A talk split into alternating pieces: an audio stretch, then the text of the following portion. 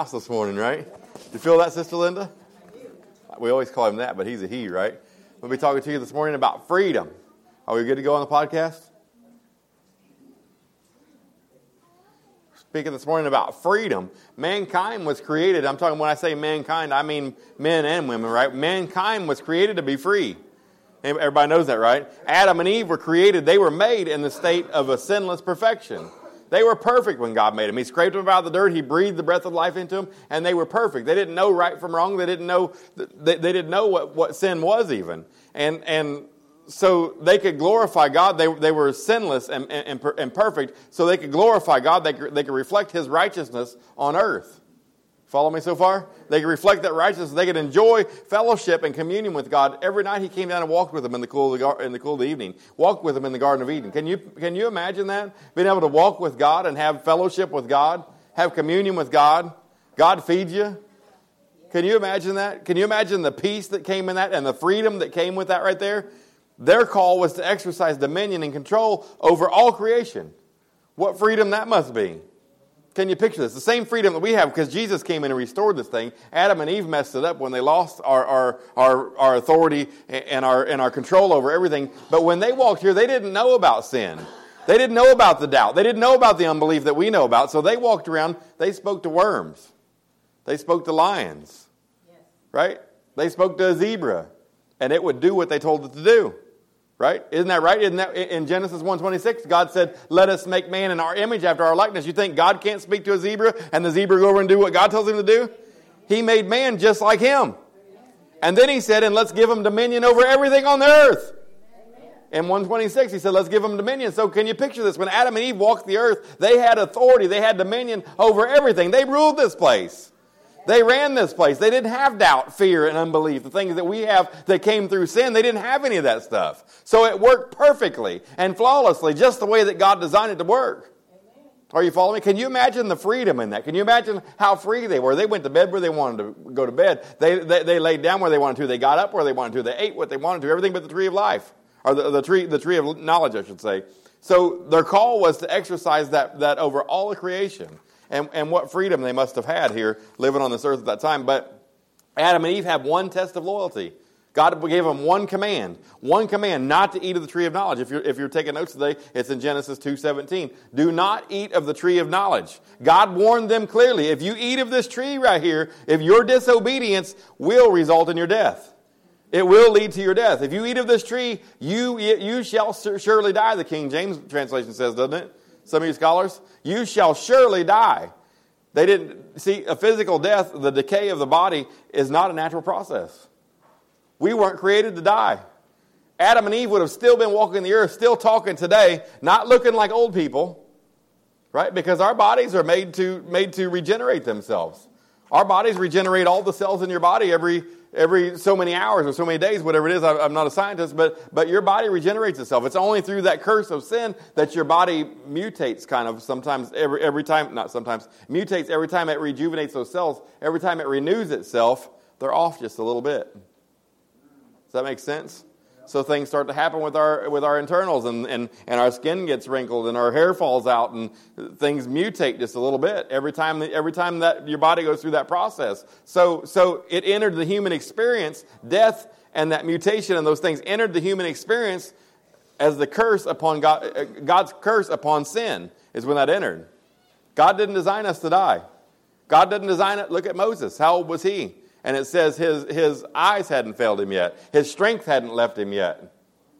God didn't design us to fall apart like we do, right? With age. He didn't. He didn't design us to die. So that was because of God's curse upon sin. It was because of what man did wrong that all those things entered the picture, entered the human experience. So, so could we say that cancer and sickness and disease and death and age and wrinkles are all because of sin? All because of disobedience to God. Right? That's what, it, that's what it truly is, is this, because before they ate of the tree of knowledge, they had no idea what sin was.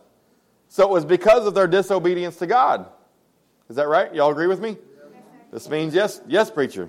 I'm a participatory preacher. I'm going to need your help a little bit today. Um, Satan urged, even knowing this right here, Satan urged Eve to learn through trial and error. Was it not? God said, Don't do this. You surely shall die. And, and, and the serpent said, Surely you won't die. Surely you shall not die. God's not going to kill you. It's going to make you like him. So he urged her through a lie. It was a lie that had, it had enough truth mixed into it to make it seem right, but it was a lie with the promise uh, uh, of greater good, an implied promise of greater good. You'll be like God. That's what he said to her, isn't it? You'll be just like God. You'll understand good from evil. She didn't understand that that was bad to know good from evil because in her current state, she, there was no sin. She was perfect.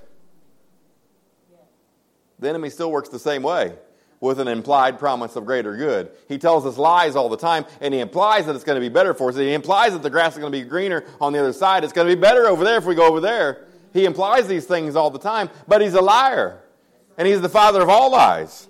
Are you promise me? Are, are, you, are you following me? I mean to say? He, he did it through a promise. Their sin was no accident, though. It wasn't an accident. It wasn't that they, that they accidentally fell in the, in the, in the tree of knowledge, or tree of knowledge hit them in the mouth, and some of it got in their mouth. She picked the fruit up, whatever it was. People like to say it's an apple, but whatever it was, she picked it up and took a bite. And then when Adam got home from whatever he was doing, he took a bite. It was willing. It was willing consent. They forfeited their freedom because of a lie. They gave their freedom up. Are you getting a picture of this today? This looks just like us, doesn't it? They gave their freedom up because of a lie, because of a promise of greater good. The Bible dictionary, the Bible dictionary gives the, this definition for freedom. It says the absence of slavery. Now you have to understand that slavery was rampant in about 9 AD when, when, when this part of the Bible was written, when John was writing, and, and what we're going to be in today was, is Corinthians and John. When Paul and John walked the earth was right after the, the, the, when AD had just started, right? So slavery was rampant, and I'm going to get into that a little bit too with you. But, but this is, so when they talk about slavery, they're, they're speaking to what was going on in their day. Are you following me? Does that make sense? So, freedom is the absence of slavery, the ability to do and go as one desires. It can be physical or spiritual. It's Bible dictionary definition. It's not my definition. It, it's, from, it's from the book. We think, we think we're free because we live in the land of the free, though. You follow me? We do this a lot. We think we're free because we live in the land of free. We have freedom of speech. We have the right to bear arms. We have all these rights. We can meet in this church today, and we can have church service, and we can bask in the, bask in the presence of the Lord, and no one tells us we can't because we live in this free country, so we consider our, ourselves free. When I lived in the world, I did whatever I thought I was big enough to do, whatever I felt like I was big enough to do. Are you following me? I said some things that I probably shouldn't have said. I went some places I probably shouldn't have went. I did some things I probably shouldn't have did. Some of you all lived like this, right? But I didn't have peace. I was fooled. I was deceived by that promise of greater good. I thought I was having a good time, but I didn't have peace in it. With freedom, true freedom, comes peace. If you got peace, you got some freedom, right? If you've got true freedom, you're going to have peace with it.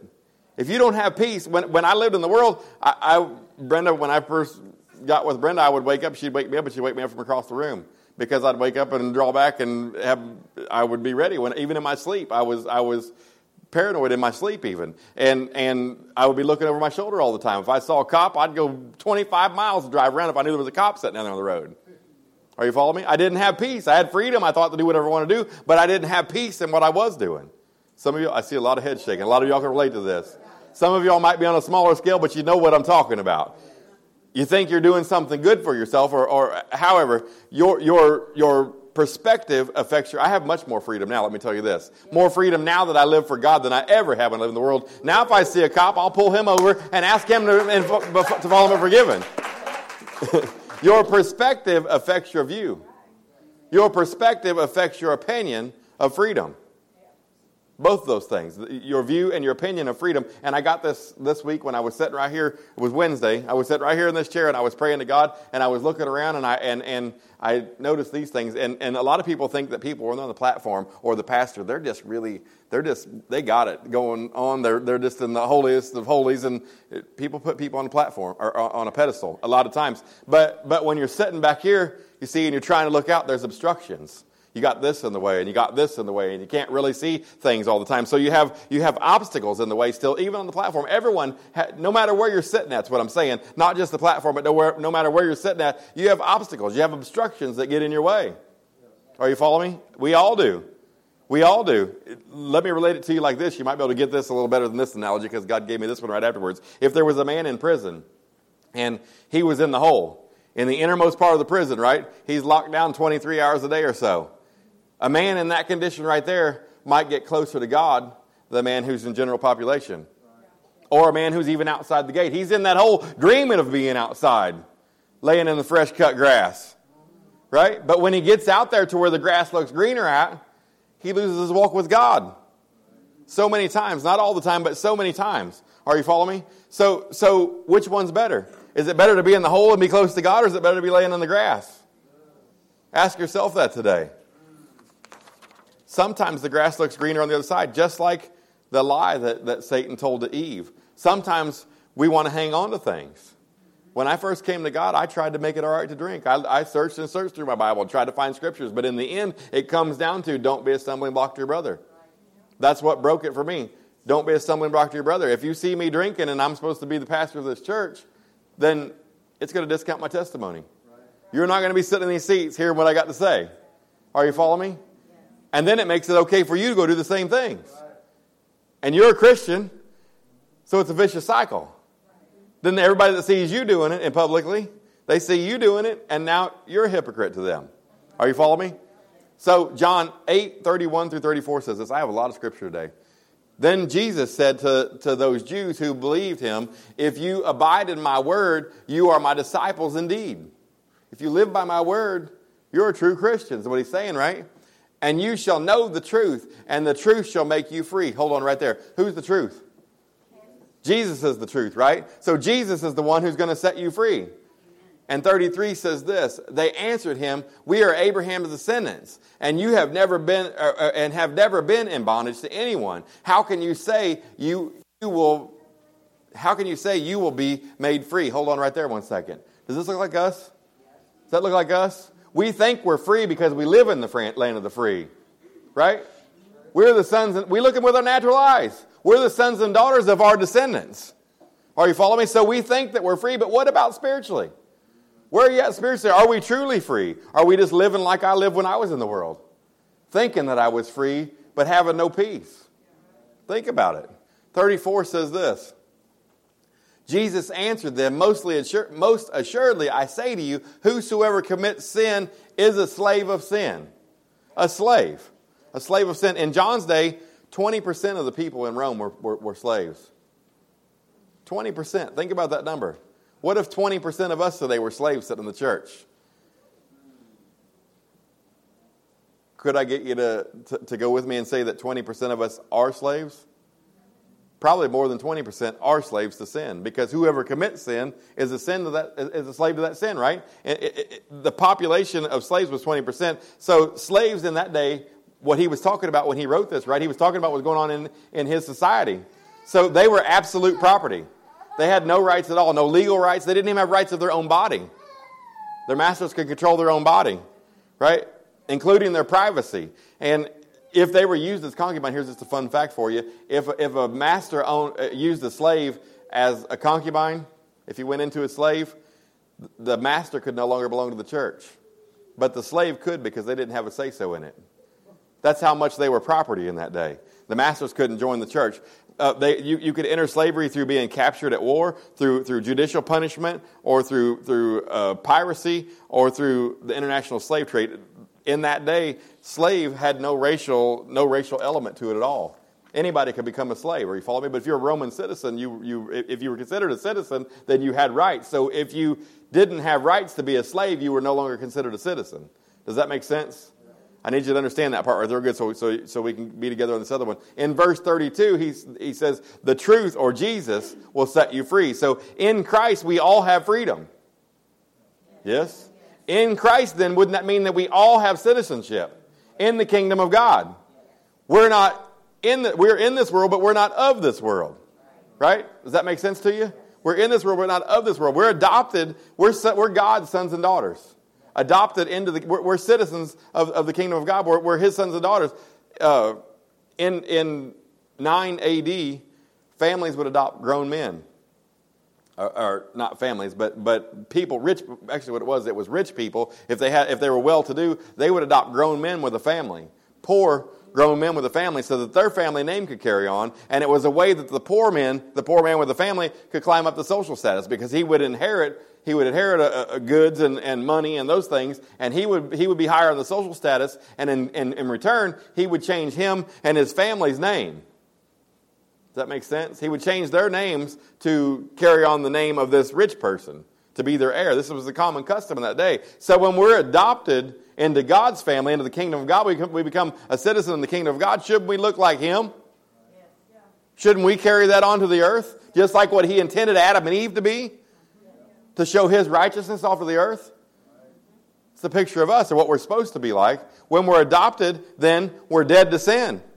We don't use that same last name anymore. Are you following me? We don't use that same last. We're, we're dead to sin. So if you're saved today, sitting here, let me tell you something. You owe sin nothing. You're dead to sin. You don't have to go back there anymore. You don't need to go back there anymore. In fact, if you're thinking about going back there, that could be a sin. If you're coveting going back there, that could be a sin. If you're thinking about how the grass looks greener over there, you might be set. But you owe that place nothing. You don't have to go back there again. You've been set free through the blood of Jesus. I figured y'all get excited right there. It's a, it's a picture of, of the baptism, though. When, when you baptize someone, it's down with the old, up with the new. Brand new creation, the Bible calls you. A brand new creation. Romans 6 16 says this Do you not know that whom you present yourselves slaves to obey? Here's that word slaves again. Who you present yourselves slaves to obey, are you are you are that one slaves whom you obey, whether of sin leading to death What's Romans say? The wages of sin is death, right? What you've earned is death. The wages of sin is of death or of obedience leading to righteousness. So if you're obedient to God's word, and that say if you follow my word, indeed you're to my disciples. He said, Jesus said this a while ago. So if you're if you're if you're following after his word, then you're gonna you're gonna become righteous.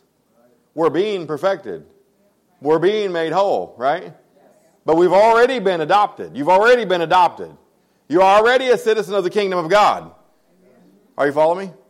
As long as we don't go back to the sin and lose our salvation. We can mess our salvation up. If you think that's not true, there's a scripture in the Bible that says, For he that endures to the end, the same shall be saved. Now, if you got to endure to the end to be saved, doesn't that mean you can mess it up once you've got it? Because without any endurance, you wouldn't need to, you, you wouldn't need to make it to the end. Does that make sense? Paul talks about it as a race. So when we sin, we think we're free. But sin, so many times, once we became, once we've came to Jesus, we want to keep that sin secret, right? If you're sitting in the church today and you're and you're committing sins and you're living in sin, you want to keep it a secret. You don't want the people around you to know it. So along with that comes shame and guilt, and doesn't that lead to bondage? So if you're dabbling in sin, tell me how free you are we're not free at all. We're not free at all. So it's either freedom or bondage, right? You choose. It's your choice. Deuteronomy 30, 19, she doesn't have it back there, but Deuteronomy 30, oh, do you have it back there? There we go. I call heaven and earth as a witness against you today, that you may, that, that I have set before you, what is it? Life and death, right? Blessings and cursings. Therefore, choose life. He even tells you the answer to it. It's a multiple choice question A or B. Take A. Here's the right answer right here. Take this one right here. If you don't, you're going to live in bondage. If you take the other one, you're going to live in freedom. Right? Choose life so that you can live in freedom. I, I, I chose the scripture today because it says that both you and your descendants may live. This affects not only you, it affects the people around you. It affects your kids. It affects your grandkids. It affects your, your, your, your classmates at school. It affects people for generations, is what I'm getting at here generations. What we do here, what we choose to do in this lifetime, can affect gener- my great great great grandkids could be affected because of what we're doing here. Does that make sense to you? So you choose today. You can have freedom and peace or death and bondage. The wages of sin is death. Choose life for you and your children. 1 Corinthians 8, 9, and 10 says this. but beware lest somehow this liberty, what's liberty? freedom, right? But beware of yours become a stumbling block to those who are weak. Well, how can my freedom become a stumbling block, you ask? I'm glad you asked, because the next verse says this For if anyone sees you who have knowledge eating in an idol's temple, will not the consequence of him who is weak be emboldened to eat those things offering to idols. Does that make sense to y'all? Let me break this down for you. When the people who aren't saved see the people who are Christians doing the things that they're not supposed to be doing, that they know better than, then they're going to think, since the Christian guy is doing it, since the preacher down there is doing it, then it's all good for me too. But he says, don't let, don't let those freedoms become a stumbling block for those ones around you. Do you think their blood might be on our hands? If we knowingly are stepping out into sin and we're, and we're, we're putting the shackles of bondage on ourselves, and through doing that, we're putting them on someone else. When you're standing there at that great white throne judgment, do you think that might come up? I don't want to be guilty of that. I don't think anybody wants to be guilty of that. So we have to be careful not to be a stumbling block to those around us. 1 Corinthians 10 12 says this Therefore, let him who thinks he stands take heed lest he falls. So, that word there, take heed again. This put a picture in my mind of when I'm walking down the road with grace, walking in a parking lot or wherever. I can have grace by the hand, and if grace falls, what happens? I got her by the hand. You see, it's hard to, it's hard to fall down when God has your hand. It's hard to fall back to sin when you got God right by the hand. When you're dependent on God for everything, anything and everything, when you're dependent on Him and He's got you right by the hand, you're kind of like that little toddler my little five year old. It's hard for her to fall down because her arms aren't that long and I can grab her and hold her up. I can keep her from skinning her knee. She might trip anyway, but I can hold her up. Are you following me? Take heed if you think you can do it on your own. You need God. I need God. But if Grace feels like she's not free enough, sometimes you can ask her grandpa. She'll refuse to hold her hand. She'll jerk away. She wants to cross the parking lot on her own. She doesn't have sense enough to know yet that there's cars going to be going behind the cars and things the parked cars. There's going to be cars driving around. And if she walks out there, it could get her killed or get her hurt because she's trying to be free on her own. But she needs that. Is that painting a good picture for you today? I thought that was really good. We need God in that way. We're talking about your salvation here, or, or your, your freedom here. What we think is causes us to be free sometimes really causes us to be in bondage. Are you seeing that today? Galatians 5, 1 and 13. Not 1 through 13, but 1 and 13. Stand fast, therefore, in liberty, freedom, by which Christ has made us. Who made us free? Christ made us free. It's not by anything that you did. You didn't deserve it. It was only by His unmerited favor, right? By His grace. That was it. Because Christ went and died on a cross. He made us free. And do not be entangled again with the yoke of bondage. Now, if you were once saved, always saved, you couldn't be entangled again, right? I'm not preaching against that doctrine today, but I'm just saying sometimes as Christians, we get into Christianity and we think that we're good enough and we've arrived. But let me tell you, you haven't because he's saying right here, do not be entangled again with the yoke of bondage. So if he's telling us not to be entangled again in the yoke of bondage, doesn't that mean it's possible to be? He wouldn't have said don't do it if it wasn't possible to do it. Church, we've got to guard ourselves against it. We've got to guard ourselves against sin. Against sin. We've got to make sure that we're not put in bonds. We can't be God's ambassadors if we're all tied up. It doesn't work that way. Christ made us free. He set, he set us free to serve God. Here's another scripture that backs that up. James said, submit and resist. I think it was in James 5 7. He says, resist the devil, submit to God, and he will flee. The devil will flee. I, I said that backwards. Re, or submit to God, resist the devil, and he will flee. Nothing is worth more than your salvation or your, or your freedom. It's your freedom that we're talking about. Nothing's worth more than your freedom. Katie put it to us like this. I wish she was up here today. She'd be so proud. I remember this. Me and Brenda went on a diet and we were trying to lose weight, and, and Katie said, Nothing tastes as good as being skinny feels. That was really good. And it stuck with me. None of that sin's going to be really as good as being right with God feels as being right with God is, as being free, truly free, where you have peace with it. Nothing, none of those things that looks greener on the other side, none of those things are going to be as good as that freedom that you have in God. That freedom that, that, that Christ paid for when he set us free. And 13 says this For you, brethren, have been called to liberty. Freedom, right? You've been called. How were you called? How were you called? You were given the measure of faith, right? You were called to be in His church. And if you say you're saved, if you even say that you believe in God, you have been called. Because man doesn't have the words to convince you that God is real.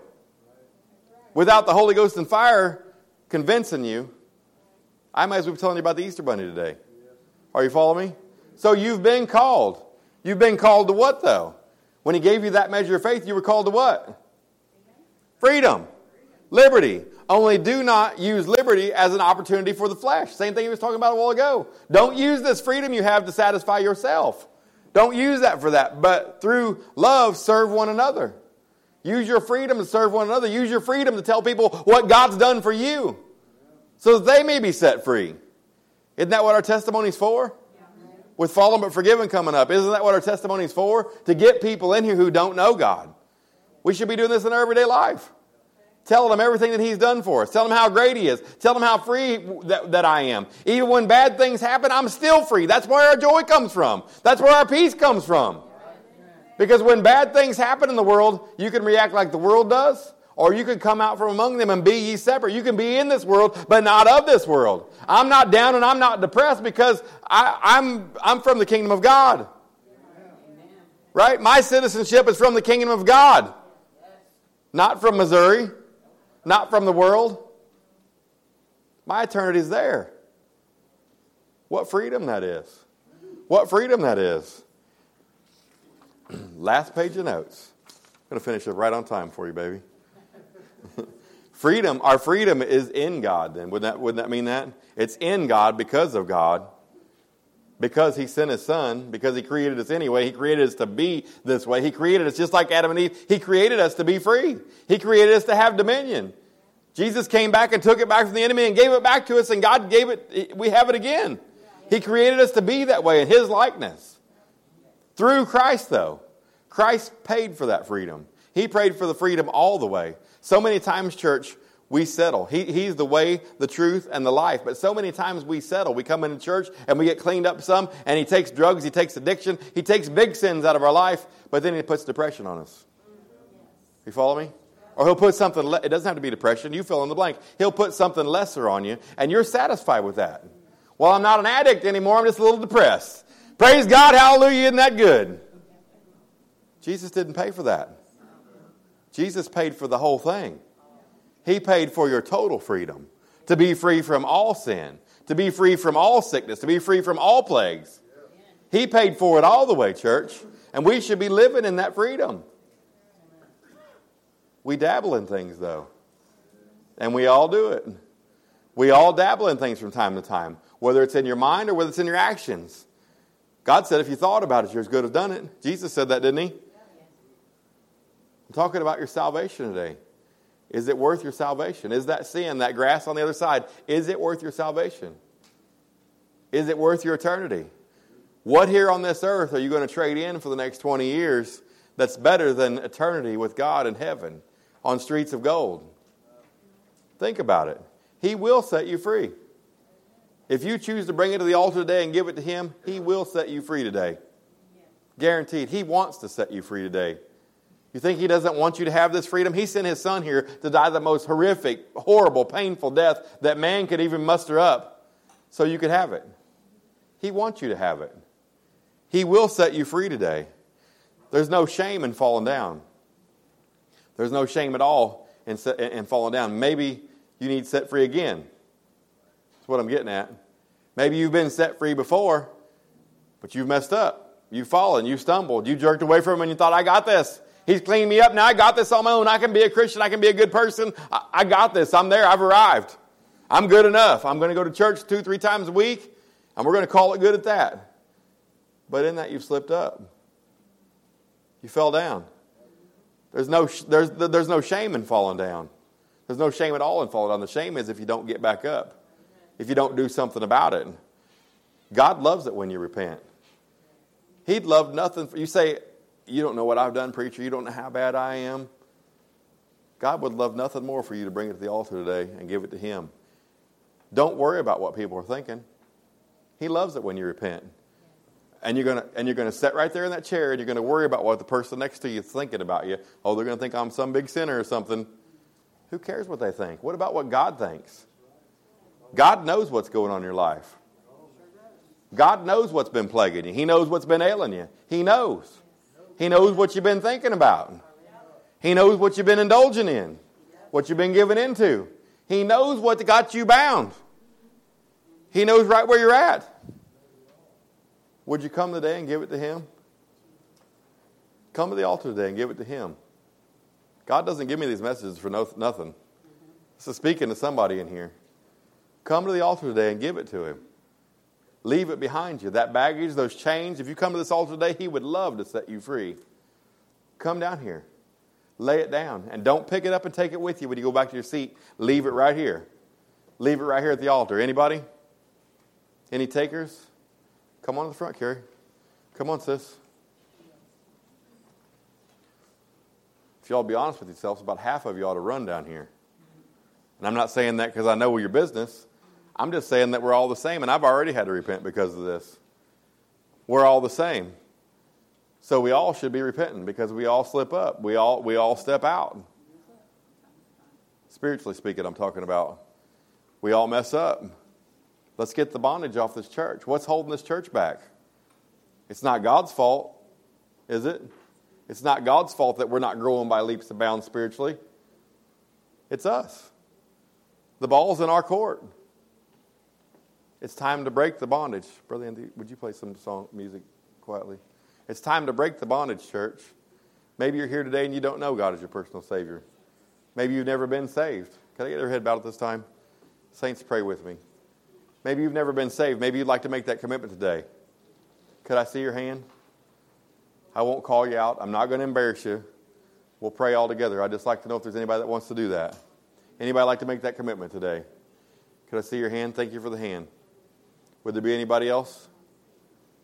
Anybody else would like to make it right with God today? Like to have those chains of bondage broken off your life once and for all? Anybody else? Thank you for the hand. Thank you for the hand. There's three. Would there be anybody else? Thank you, Lord. We praise you, Daddy. Anybody could say that I've known God before, but Pastor, I've slipped up a little bit. I've been thinking the wrong thoughts. I've been doing wrong things. I've been going to wrong places. I've been hanging out with the wrong people. Maybe I've just overstepped my bounds. Maybe I've went past where the Spirit told me to stop at. If that's you today, could I see your hand? All right, we're going to carry on here. Can we all do the prayer together? Father, I'm a sinner. Please forgive me. I know that your son Jesus died on a cross for my sin. I know that you rose him from the dead. I know he's coming back for me someday. Please live in my heart. Lead me and guide me the rest of my days. In Jesus' name I pray this. Amen. Thank you, Lord. We praise you, Father God. If you made a new commitment with God, even if you didn't raise your hand, if you didn't come to the altar, if you made a new commitment with God today, take that commitment seriously. To repent doesn't mean you come down here and say what you did and leave and keep continue carrying on what you were doing. To repent means you turn away from that thing. For him, you all hear this all the time. I want to drive this into your head. For him that knoweth to do good and doeth it not, to him it is sin. Just like Adam and Eve. When they didn't know any better, they weren't sinning because they were naked. But once they found out that they weren't supposed to be naked, then it was sin for them, was it not? Because they hid from God. It's the same thing for you, for me. If there's something you know you're doing wrong, stop it. Turn away from it. Press into God in that area. Give that area to, your, to, to God. He'll take care of you there. I guarantee you He'll take care of you there. He'll help you through it. Could we go ahead and close in prayer? You can shut it down, brother. Could we go ahead and close in prayer? Father, we thank you for this day, Lord. We love you, Daddy, and we just praise your mighty name, Lord. I pray that you would, you would touch your people today, Lord. Touch me, Father God. Lord, set a fire in us today, Father. Lord, I pray that you would help us to break out of bondage, Father God. If there's someone here that didn't break out of bondage, Lord, that didn't give it to you today, Father God, I pray that you would continue to convince them, Lord. Don't give them rest, Father God, until they turn whatever that bondage is, uh, whatever has them bound, Lord, over to you, Father. Lord, I pray that you would, you would break the chains of bondage, break the chains of addiction out of this church, Lord, out of this church body, Father God, that we could just come together and love on each other, Lord, and be a spiritual powerhouse, Lord, for you, Father. Not for us, Lord, not for us to gain glory, Daddy, but for you, Dad. For you to have your will, Lord, to take this town back. Take this town back, Lord. Take our families back out of the grasp of the enemy, Lord. To take our families back out of bondage, Father. Lord, through us, Dad, because they've seen how you broke the chains off of us, Lord. I thank you for this, Dad, and I praise you for this, Lord. I pray that you would keep us safe, Lord, and bring us back here at our next appointed time, Daddy. In Jesus' name we pray these things. Amen.